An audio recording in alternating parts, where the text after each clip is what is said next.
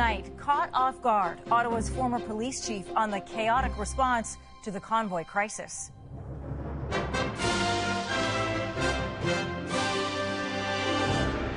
Peter Sloly's side of the story. The level of disinformation and misinformation was off the charts. The protests that took an emotional toll. It was too cold and it was too much. A vicious attack on Nancy Pelosi's husband inside their home. The suspect pulled the hammer away from Ms. Pelosi and violently assaulted him with it. The intrusion and the condemnation. Plus, the first full day of the Twitter takeover.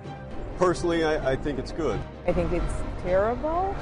Elon Musk and a new era for a powerful online platform.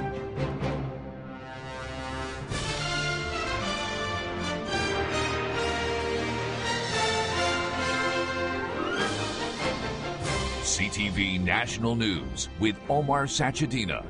Reporting tonight, Anne Marie Mediwake. Good evening. A local police chief who felt the glare of the nation's focus during the convoy protest says he shouldn't be the fall guy and that the intelligence wasn't clear. A line in one report, unless you've read the entire report, can be misleading. One report, unless you've read all the reports, could be misleading.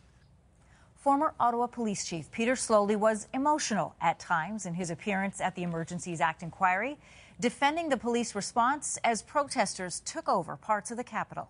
CTV's Judy Trinh on today's testimony. The first line of defense for Ottawa's former police chief was to insist the intelligence the force collected did not predict a protest that would last longer than three days. I do not have any clear impression or saw any clear conclusions that we were going to have anything more than what I was being briefed on by my team while provincial police warned the Freedom Convoy had anti government leaders who promoted intimidation and harassment. An internal Ottawa police report called the protesters grassroots and middle class. Analysts say that created a blind spot. So it just shows that type of bias to severely underestimate um, the the threat to public safety that was coming um, driven by a very committed core of organizers, some of whom had bad intentions that was missed. By the second day of the convoy, 5,000 vehicles and 15,000 protesters had clogged downtown Ottawa. What Peter Sloly thought would be a small tent city had become a fortified occupation. Six days into the protest, while dealing with a shortage of officers, Sloly made a comment that cut into public confidence. There may not be a policing solution to this demonstration. Sloly clarified he meant growing anti government sentiment wasn't just a local policing matter. The size and scale of the events were not going to be able to be handled by any one police jurisdiction, certainly not mine. As chaos grew, so did criticism. Sloly said it depleted officer morale. It was too cold and it was too much. But they did their very best.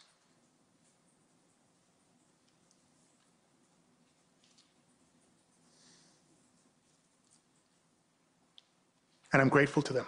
Sloly pushed back against accusations that he was acting like a tyrant and interfering in operations. He said he just wanted to ensure that strategic objectives were being met.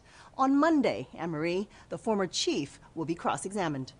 All right, Judy, in Ottawa tonight. Thank you. In Manitoba, a community is coming to grips with the devastating loss of four young children who died in a house fire. Stuffed animals and candles now lay in front of their house to remember the siblings aged 4 to 10. It's just heartbreaking and so tragic to see.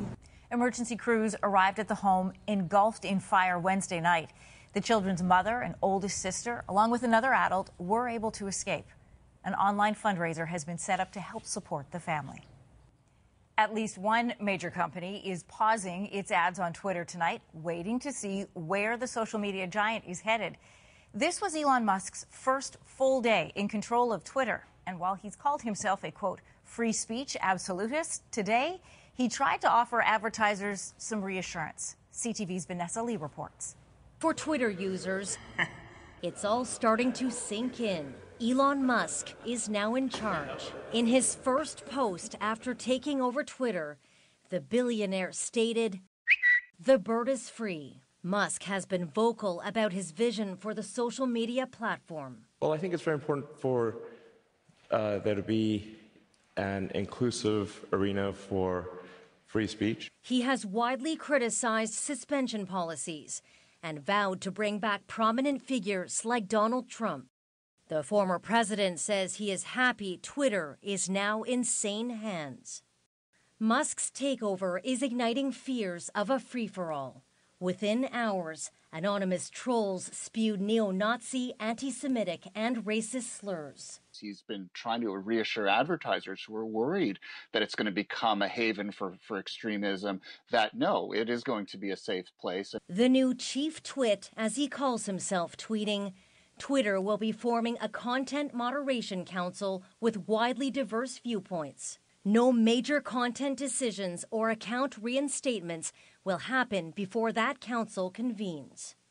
Even so, General Motors has announced it is temporarily suspending advertising as it evaluates the company's new direction. Musk fired top executives, including the CEO and CFO, almost immediately once closing the $44 billion deal. The big question is what will the world's richest man do next? And will he reinstate some of those high profile Twitter accounts? Anne Marie. Thanks, Vanessa. A former BC man whose social media footprint is mired in conspiracy theories and misinformation is facing attempted murder charges tonight, accused of breaking into the California home of U.S. House Speaker Nancy Pelosi and attacking her husband with a hammer. As CTV's Los Angeles bureau chief Tom Walters tells us, it is the latest chilling incident in a threatening political climate. Smashing through a glass door, a man burst into the home of House Speaker Nancy Pelosi early this morning. When police arrived, they found her 82 year old husband, Paul, and the 42 year old intruder wrestling over a hammer. The suspect pulled the hammer away from Ms. Pelosi and violently assaulted him with it. Assaulted him, fracturing his skull and badly injuring his arm and hand. The suspect has been identified as 42 year old David DePape. The man accused of the attack grew up in Powell River, B.C., but has been in the U.S. for two decades. He was pictured in the San Francisco Chronicle in 2013, taking part in a pro nudity demonstration. More recently, his online posts have echoed extremist conspiracy theories and expressed support for the January 6th insurrection. The motive for this attack is still being determined. But it was apparently aimed at Nancy Pelosi. While she was in Washington, the intruder was demanding to know, Where's Nancy? The same thing rioters were asking when they stormed the Capitol. Where the Nancy? Nancy Pelosi has been a particular target for extremists. Today I wiped my on Pelosi's doorknob. Now, Paul Pelosi has undergone surgery and is expected to make a full recovery. But it's been a difficult year for him. He pleaded guilty to impaired driving after a car crash in May. It's been a difficult year for politicians, too, as overheated rhetoric turns the healthy disagreement of democracy into unhinged rage and increasing danger. Our democracy's in trouble, and I am worried about it. This has to get addressed. U.S. Capitol Police say that last year they investigated nearly 10,000 threats against members of Congress. Anne Marie? It's a shocking story. Thank you, Tom. Well, transit police in Vancouver are defending their tactics after video surfaced of a violent arrest last night at a downtown SkyTrain station. A warning, though, this video is difficult to watch. A woman allegedly suffering from a mental health crisis was tasered while two officers restrained her on the ground and passersby yelled for them to stop. In a tweet, Vancouver Transit Police claimed the woman was threatening other passengers, and officers used force to stop her from hurting herself and others. Canada's top court has struck down a rule that automatically places a sex offender on a national registry, claiming it to be unconstitutional. Now, anyone placed on the list since 2011 can apply to have their name removed. CTV's Alberta Bureau Chief Bill Fortier explains. Just pack your An Edmonton neighborhood was outraged in June of 2020 after Wade Steen sexually assaulted an eight year old girl. He's now serving more than 15 years and is on the National Sex Offender Registry. Now, a ruling by the Supreme Court of Canada means he could apply to be removed from that registry. The country's top court struck down two provisions brought in by the Harper government in 2011 one, mandatory registration for all convicted sex offenders, and lifetime registration for anyone convicted of more than one offense. Five of nine judges found both provisions violate offenders' rights because it leads to the registration of offenders who are not at an increased risk of committing a future sex offense. Now, judges will decide who is registered. This was the Supreme Court saying, look, if you're going to punish people, do it in a constitutional way. The decision came after an Edmonton man challenged his lifetime registration for sexually assaulting two women at a party in 2011 when he was 19. Advocates for victims called the decision a slap in the face. We're in shock. I'm still in shock, to be honest with you. Gary Kruze's brother Martin took his own life 25 years ago this weekend after years of sexual abuse as a child by an employee at Toronto's Maple Leaf Gardens. The victims and survivors live with that trauma and that pain. It seems that criminals have more rights than uh, victims do. No Canadian should be worried at all that this opens the floodgates to anything or that this means that Paul Bernardo, like sex offenders, rapists, will catch a break. In fact, the Supreme Court decision says 90% of sex offenders will still be added to the registry by leaving it up to judges. Anne Marie. Thank you, Bill. Well, the Prime Minister announced a new raft of support for Ukraine today at the national gathering of the Ukrainian Canadian Congress in Winnipeg. It includes new savings bonds to raise money for the embattled country. Canadians will now be able to go to major banks to purchase their sovereignty bonds, which will mature after five years with interest. Also, in today's announcement, sanctions on 35 senior Russian officials, including some heads of energy companies and the arrival of 39 armored combat vehicles in Europe for Ukraine. The war in Ukraine may play a role in a shift towards cleaner energy as Europe tries to get away from Russian oil. Today, the EU took a major step towards phasing out gas powered cars. Automakers will have to cut CO2 emissions in cars by at least 55% by the year 2030. And the sale of all new combustion engine cars will be banned five years later. Ottawa has set a similar target. The news comes ahead of the UN's annual climate change conference next month. Montreal's Concordia University is apologizing for its role in one of the largest anti black racism protests in this country's history. 50 years ago, black students challenged the university's inactions towards complaints of racism. CTV's Quebec Bureau Chief Genevieve Beauchemin on the path forward.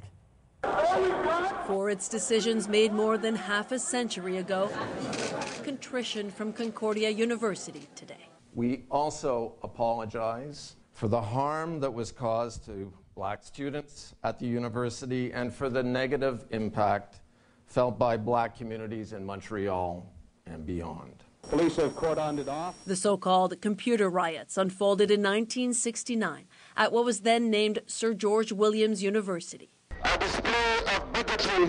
Black students accused a professor, Perry Anderson, of racism. Allegations the university now admits it largely ignored. As a matter of fact, we are not only taking on. Rodney John was among the first students to complain the work of black students was judged inferior. My life was directed by the arbitrary judgment of a white man. Student protests culminated in the 14 day occupation of the computer lab. Okay, you're going to keep it up? The demonstration? That's right.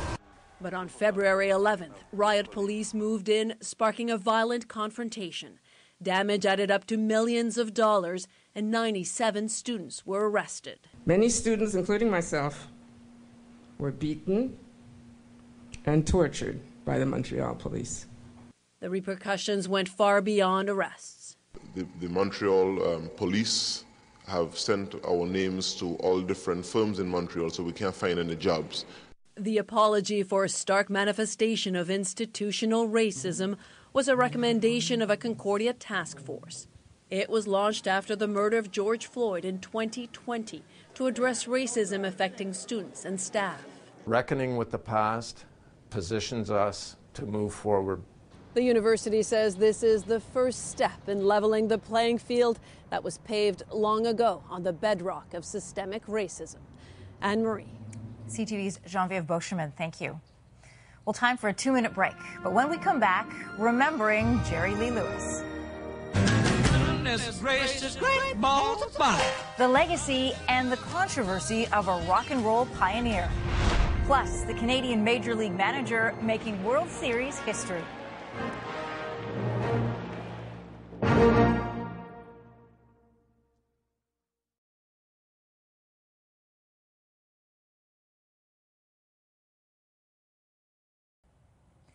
He was one of the first great wild men of rock and roll. Nicknamed the Killer, Jerry Lee Lewis was a legendary piano player, trailblazer, and the last survivor of a generation of groundbreaking performers.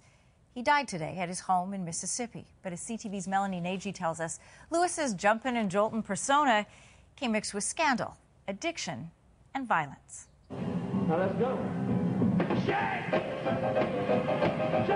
Feverish, fiery, and flamboyant, that was Jerry Lee Lewis.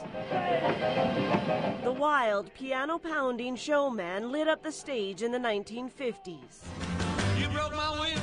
With songs like the rousing Great Balls of Fire, Great balls of fire. he carved a unique corner for himself in the burgeoning world of rock and roll. this mythic um, you know, a rock and roller in the beginning of, of rock and roll when nobody actually knew what rock and roll really was. Lewis's musical roots are entwined with Louisiana. Born in Ferriday in 1935, his parents mortgaged their farm to buy his first piano. In developing his style, Lewis pulled from the expressive Pentecostal preachers he grew up with.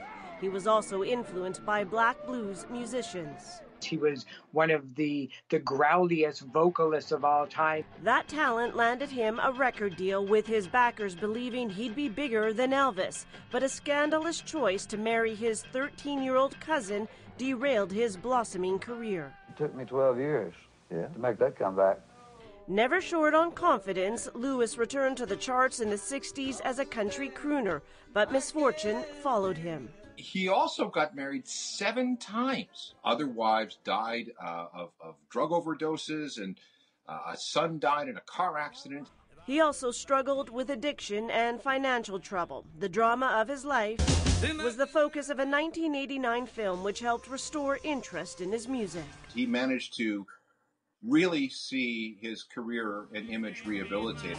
Over the years, Lewis nabbed numerous gold albums and awards. It's also said he remained untamed until the very end. One of rock and roll's original wild ones, gone at age 87. Melanie Nagy, CTV News, Vancouver.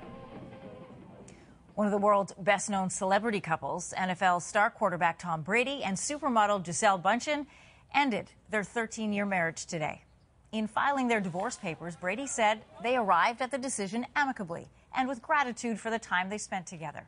While Bundchen said the decision to end a marriage is never easy. Bundchen had previously expressed concern about how football would affect Brady's health. Last February, the 45 year old retired, only to change his mind 40 days later. The couple have two children together. Still ahead, the tiny firefighter who got his big chance.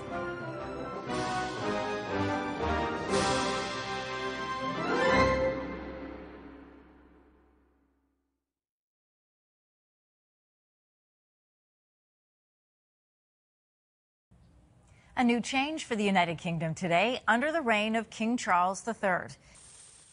These are the first coins with the King's portrait produced in the Royal Mint. It's worth 50 pence and will go into circulation by the end of the year. Like past kings, Charles is not seen wearing a crown. And following another royal tradition, the new monarch faces in the opposite direction of the late Queen. When a four year old Edmonton boy spotted a fire next door, he jumped into action and his favorite firefighter costume. Charlton Priest noticed his neighbor's garage was burning. His dad called 911, and when the real fire crew showed up, Charlton was not going to miss his chance. Once the fire was out, he marched over and demanded, Let me have a turn. And what did they say? Okay, oh, okay, okay, okay. Edmonton Fire says the fire was cleared and the area blocked off, but seeing the young guy in his gear, they couldn't resist. And although it was his best day ever, Charlton says he wants to be a knight. well, a special night for Rob Thomson of the Philadelphia Phillies. Tonight, he became the first Canadian born manager of a team in the World Series when Philadelphia played Houston in Game One. Please welcome Phillies manager number 59, Rob Thomson. Thomson is from Corunna, Ontario, south of Sarnia. The 59 year old took over a losing team in mid season and led them all the way to the Fall Classic. Thomson says he's a proud Canadian and just happy to be managing in the World Series. Breaking barriers in baseball and beyond coming up next. With pitch perfect skills, he is the pride of Six Nations of the Grand River.